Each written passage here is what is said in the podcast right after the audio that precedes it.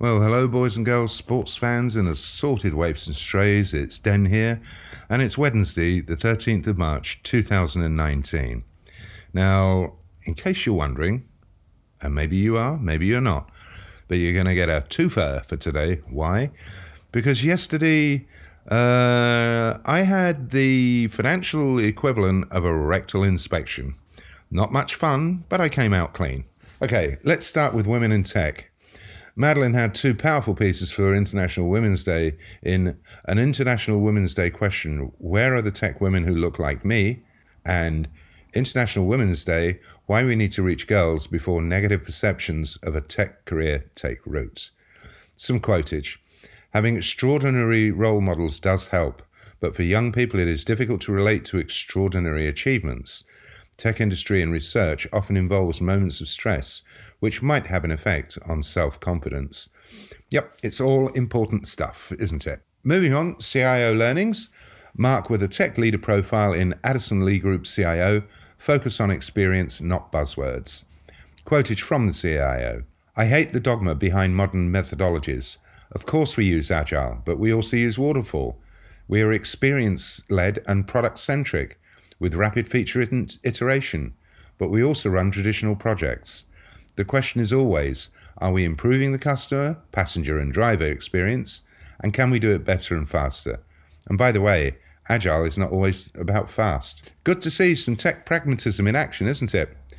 And Phil, more for the money, chasing bang per buck in how to get more out of the IT budget, learnings from Amadeus and JLT. Quotage I believe we should be talking about business metrics, not about IT metrics. Mm. Then we can talk with the business about expectations of more funding. Mm. If certain people insist on growing at 34%, we would say, okay, we cannot afford this growth. We cannot absorb it. Let's talk about how we can fund these extra services. See also, Coupa stacks up new customers as subscription revenue growth hits 42% for more on managing the spend. Okay, so that was the first part. What about the second part? So now we have something on apprenticeships, digital transformation, and modular ECM. Whoopie doo. Okay, The Apprentice. Kath has a thought provoking theme in tech apprenticeship schemes. Should they be hired or fired? IT and digital is a good sector to demonstrate success. Employers recognize that there's a skill shortage and that their requirements are fast changing, so they can't afford to wait. There's a genuine need to get people in and trained up and working, and apprentices in the sector continue to be valued for their skills. Yeah, but you know what? This is a work in progress, and there's a lot of room for improvement. Yeah, we've seen some hiring and firing recently that's not been terribly interesting.